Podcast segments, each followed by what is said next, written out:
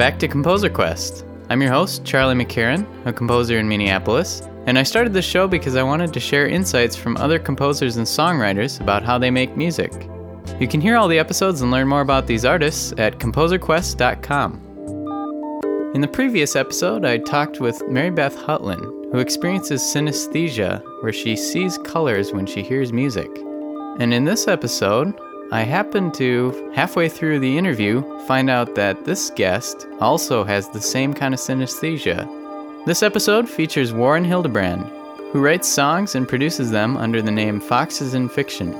So I once again get to be a little bit of a pseudo psychologist and ask Warren about his synesthesia. Also, in this episode, Warren shares his advice on everything from starting a cassette tape label to creating music that serves as therapy for yourself when you're in a dark spot in your life. So let's get right to my talk with Warren Hildebrand. Warren, thanks for being on Composer Quest. Yeah, of course. Glad to be here. Yeah. Maybe you could talk about your project that you've been doing for several years, Foxes mm-hmm. in Fiction. Mm-hmm. Yeah, that's right. I've been doing Foxes in Fiction since I was about 15 years old it kind of started off as just kind of like a way for me to try out bizarre methods of experimentation and production that I was interested in at that time. So I was making like a lot of tape collage and kind of uh, like noisier stuff.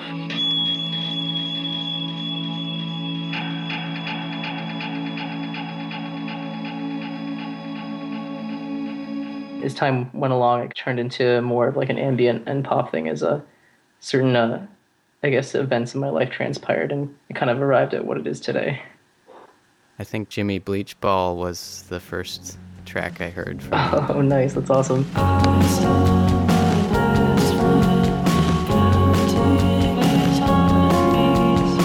The musical part was done like one night, like starting I think at like 1 or 2 a.m. and wrapped up was to like 7 a.m. in the morning. We just kind of like caught a wave of inspiration and tried to finish it the lyrics are kind of just like a simple reflection of a memory I had of, of some of my friends when I was younger.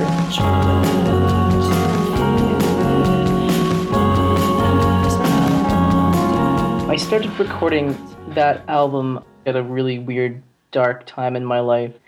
It had been about a, a year since my younger brother had passed away, and I had just come out of like a really bad, like, I guess what you could describe as a mental breakdown.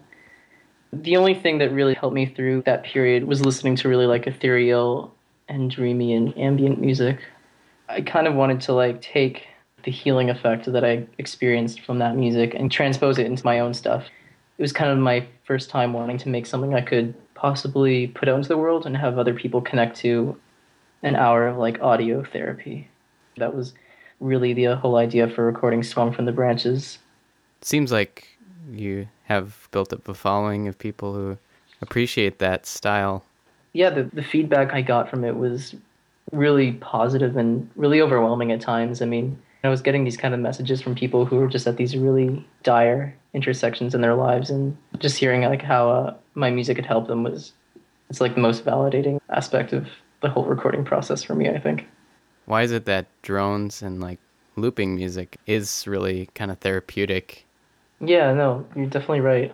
I don't know. I think it's just something about kind of being able to like let go of your thoughts, and you don't really have to pay attention to any dramatic changes in dynamic or anything, and it's kind of just like audio Xanax or something. What's your actual process when you're coming up with a track? For like the more like ambient and drony stuff, pretty much all of it is done on guitar. A lot of people think that it's synthesizer, but it's pretty much just like lightly processed electric guitar. A lot of times I'll just like start with a guitar loop of just kind of like some guitar swells or something, and then I'll drop that into my computer and kind of process it in Ableton, and then bounce it back and forth between like tape machines a couple times to kind of give it a warmer, worn down feel. And I just really like the sound of tape degradation. So, what is it about tape that is interesting to you, sound wise? Um, I think it just kind of feels like home to me. I mean, I started doing my first recordings with just like a crappy little tape machine I had when I lived on um, my farmhouse when I was much younger. It was kind of just like my first way of discovering how to record music and just that sense of warmth and just like little artifacts that kind of make their way into um, cassette recordings has always just been really fascinating to me. the feel and the idea of audio degradation. It just seems like it fits in really well in this day and age when everything is just recorded really crisply and even at home you can get things to sound absolutely pristine. It just sounds cold to me when things are that way. So the idea of like using tape, it just feels really natural to me. Hmm. Yeah. I remember hearing about a guy who found old recordings and he ended up like the tape was so old that he knew he would only have one chance to record it basically hmm. oh uh, yeah william basinski for the disintegration loops oh okay cool yeah, yeah. i was trying to remember who that was but yeah I, yeah massive massive fan the disintegration loops how old were those tapes? I think he made them in the 70s and 80s using just kind of like weird synthesizer drone stuff. They had been buried away for like a really long time and he just totally forgot about them and like you said um, they were just so worn down when he played them back that he only had one chance to. So when you're listening to like the recordings you're actually listening to the magnetic tape like falling away from uh, the upper part of the tape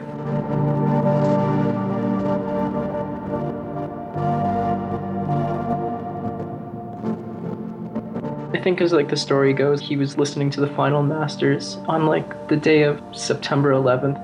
He was listening to them and looking out his window and watching the twin towers fall down.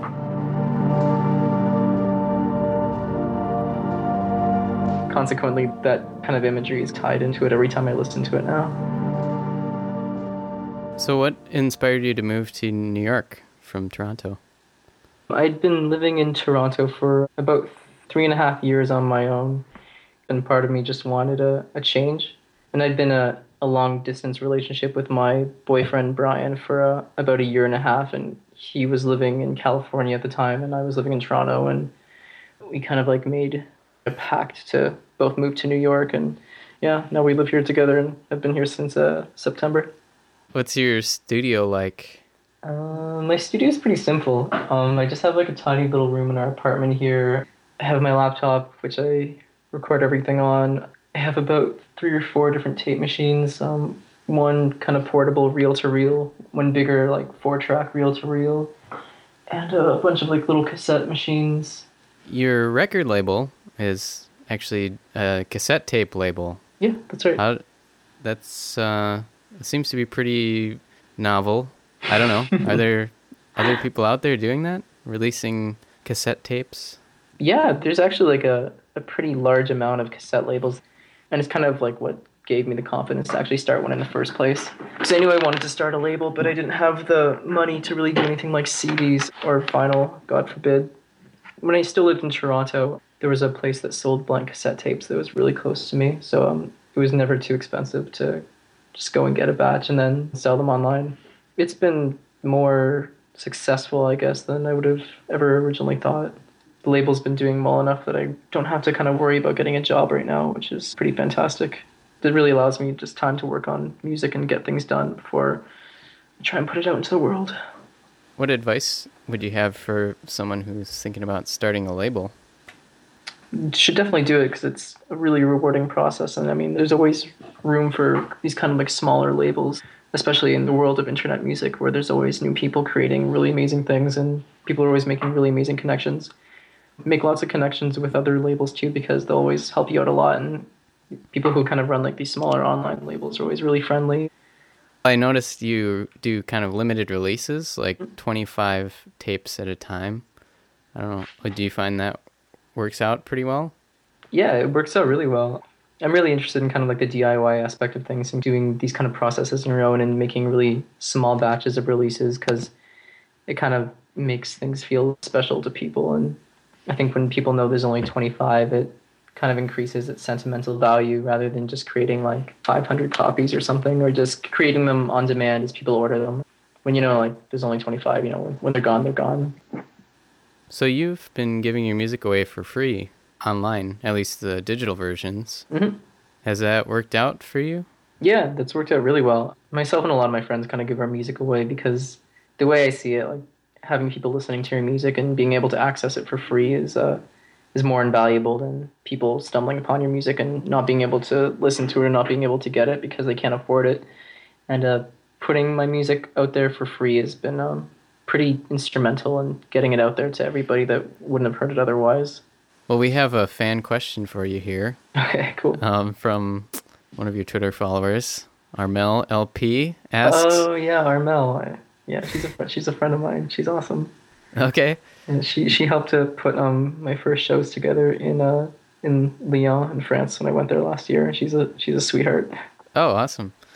Well, um, she asks, Warren, what's your cat's name? Will he be on your next cover? Heart. Um, I have about five cats, so I, I could Oh. I could fit them all on the cover, and it'd be like one of those like cat calendars where it's like like an like an Anne Geddes photo or something, just like soft lighting and cats. I actually don't have album artwork yet, so that could work out really well. Okay. Um, but they're Yep. Cuteness factor. That'll that'll sell. I always I always go for the cuteness factor. That's that's not something that I skimp on at all. so that'll definitely work out. Um, I have a lot of cats though, two or three at my mom's house and my dad's house. Willow, Poogle, uh, Autumn, Midnight, Lady, and uh, I forget the last one. And this is really bad. I can't remember the last one because she actually just died like three days ago, completely randomly and tragically. Oh no. I think she just like dropped dead. Oh no. it's, I shouldn't be laughing. It's not funny, but it's just silly. Oh, her name was Roxy. That's right. Yeah. Rest in peace, eternally, Roxy.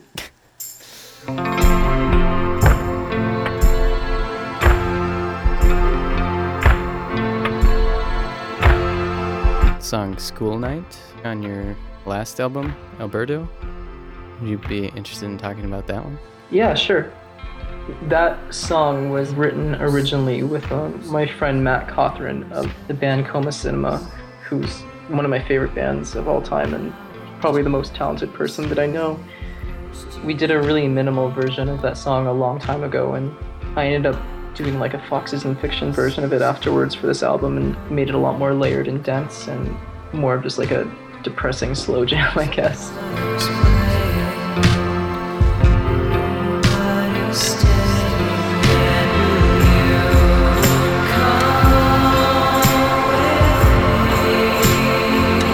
Back, I kind of like the original version more.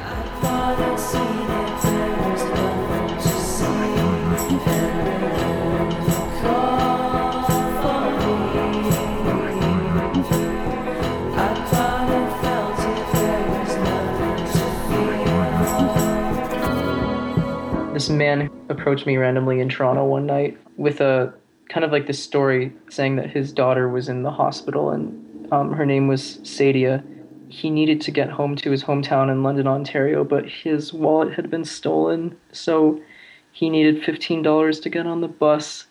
He had like a photo of her and everything, and it just seemed like he was really in a dire situation. And I mean, I think a lot of people kind of get approached about those kind of things in Toronto or any city and kind of brush it off as just kind of a story, but it was definitely a very sincere uh, situation, and for some reason it really really stuck with me, and um, I decided to help him out and gave him the money that he needed, and he was just very grateful.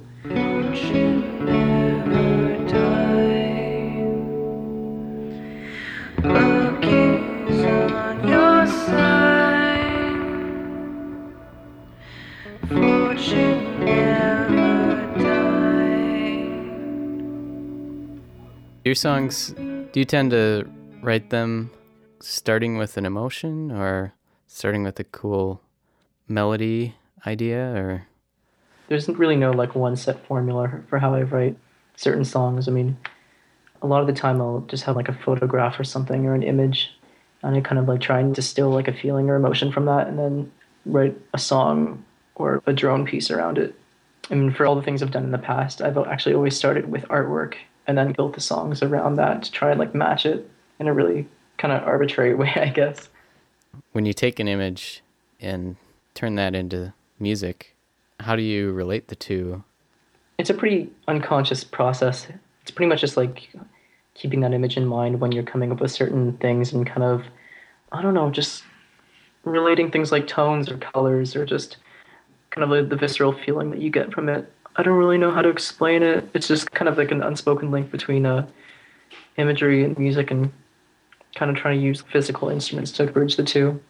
And I mean, There's no real right way to do it, but uh, it's just something I don't know. I try and have fun with. Just kind of an exercise I do. You know, I actually um kind of a this form weekend- of synesthesia, I guess. what's that? Oh, kind of like a almost like a form of synesthesia, I guess, where these weird things overlap and like music is colors, or you kind of hear certain music from like looking at images or colors or something. Just just weird stuff like that. Does that actually happen to you?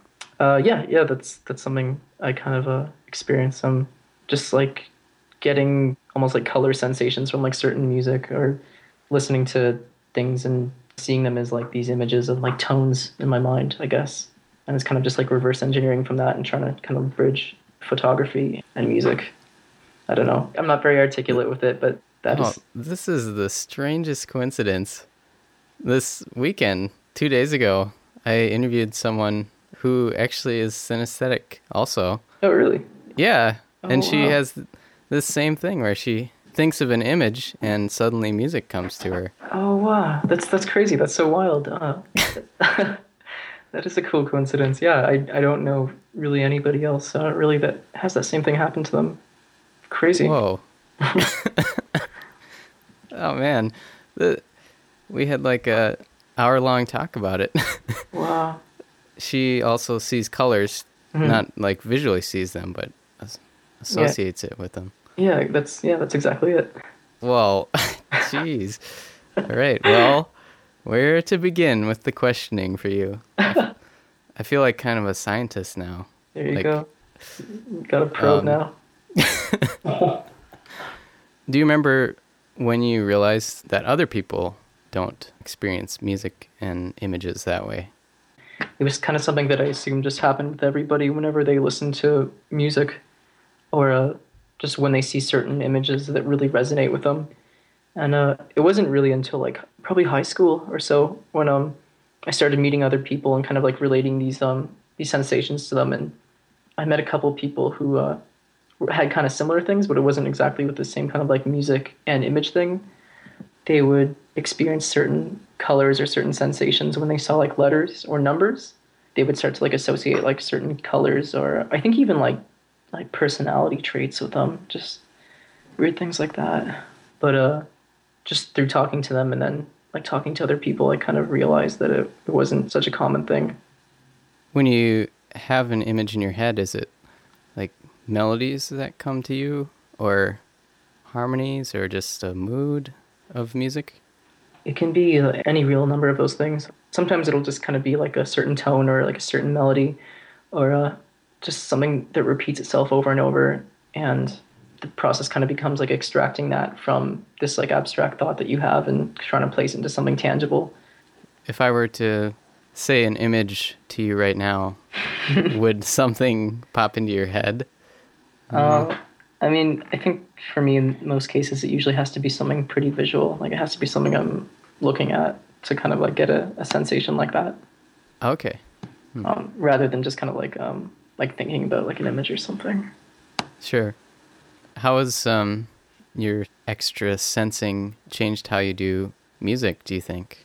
I don't know. I, I think it's like kind of always just been pretty intrinsic to the whole process. I mean, it's something I've kind of always just had there whenever I was making music or writing or recording, and uh, coming up with artwork that really ties into what I'm trying to convey with music has always been really important to me. So there's never really been a separation between them in my mind. They've always just been as important as the other during the whole process.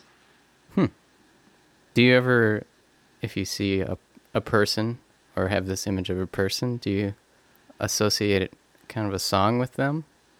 Not synesthetically. Um, maybe if there's like a specific incident where there was like a song playing in a specific scenario where they were there, then I might associate it, but not in the same way that it would be like colors and music, I guess. So no, not really. Okay. If you ever get sick of talking about this too, we could move on to something else. Oh but- no, no, it's all good. I actually don't really uh, get the chance to talk about it. Um, I don't even remember the last time it was actually brought up. It's not really something I talk about that much, I guess. Do you remember what age you were when you like realized that? I can't even really name like a specific age. It's kind of just always been something that's been there as far back as I know that I've been listening to music. Even just my earliest memories of music, it's always just been like bright sensations of like certain colors that I've associated with like listening to favorite songs or favorite bands. What kind of music is the best looking, would you say? Has the best visual impact on you? Oh man, there's just so much ambient and drone stuff that um I really really love that I just I tend to get the brightest sensations from. Less kind of pop music and more drone and uh, kind of slow moving ambient stuff. I think that's why I like it so much. But definitely like a lot of stuff like Brian Eno and um, kind of like the dronier parts of like Atlas Sound and Benoit Pioulard and uh, Harold Budd and I guess even like Cocteau Twins. So kind of like dreamier, ethereal kind of stuff. Stuff that's kind of like designed specifically to like be like bright and kind of like evocative and dreamy, like dream pop, I guess. And do those have like a similar shade of color in your mind, or? Uh, it's different for each of them, but it's usually just cal- calming pastels, I guess. Huh. And for you, does it kind of change throughout songs? Yeah, it kind of changes throughout songs. It's not really something that's static. It kind of changes for like each artist and each song, and yeah, it's not really something that stays the same. When you listen back to your own music, do you see colors? More, more so during like the initial writing process.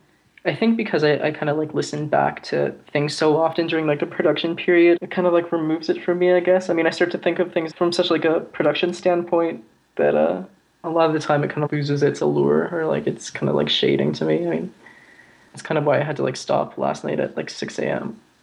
Everything just kind of started to sound like really flat and muddy and just kind of freaking me out. I just had to stop.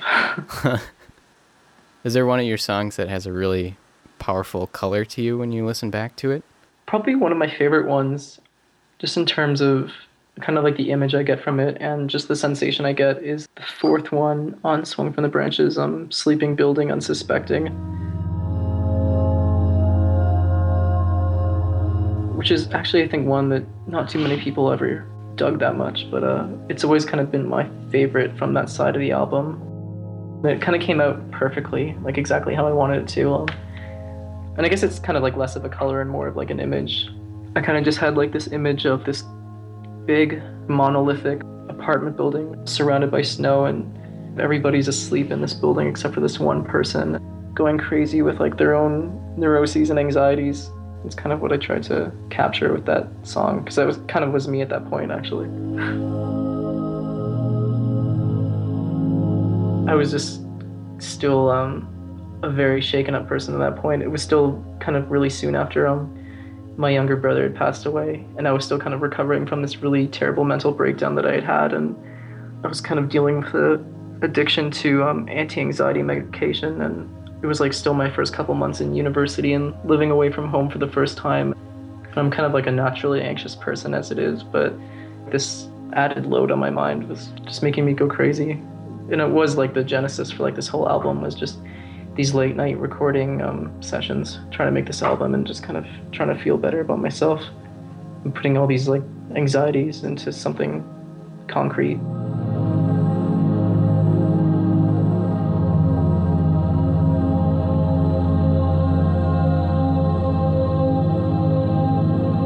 Basement window is uh, another one that has a kind of a really strong image to me the nights that I would spend um, with my friends taking MDMA or ecstasy and kind of having like this really amazing night and staying up all night, like being on this really like amazing, transformative, just kind of like positive drug. But then the morning rolling around and everybody just being super spaced out and just kind of out of it and like realizing the reality that's still outside and you just like look out the basement window and see the world outside and realize that things weren't always as positive as uh, you'd experience them a couple hours prior to that. And I know sometimes that can be like a really uh, sobering feeling. What was it that felt like a turning point for you when you were in this phase of your life that was pretty tough?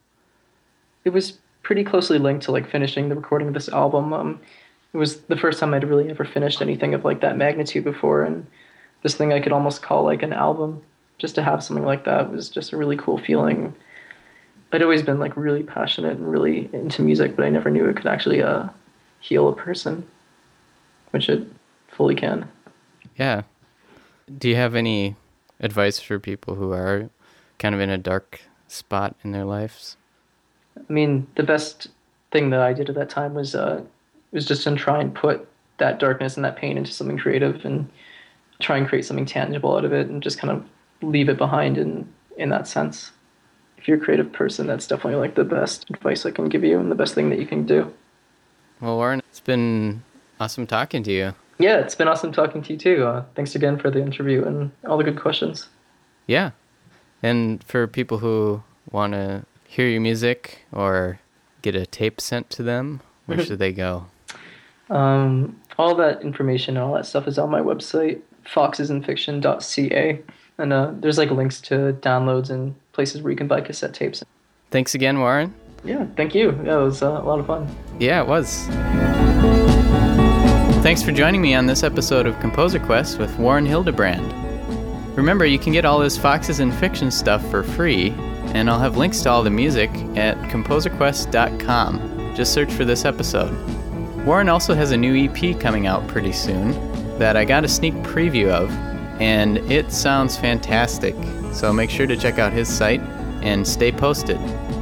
As always, I would love to hear from you at facebook.com slash composerquest or twitter.com slash composerquest. Let me know how you found the podcast. Also, a very big thanks to William Basinski for letting us use a piece of his disintegration loops in this episode. And now, I'll leave you with a brand new piece of music from Warren Hildebrand that he made specifically for this episode of Composer Quest. He actually recorded every track on the spot, improvised, without any editing. So enjoy this creation from Warren Hildebrand.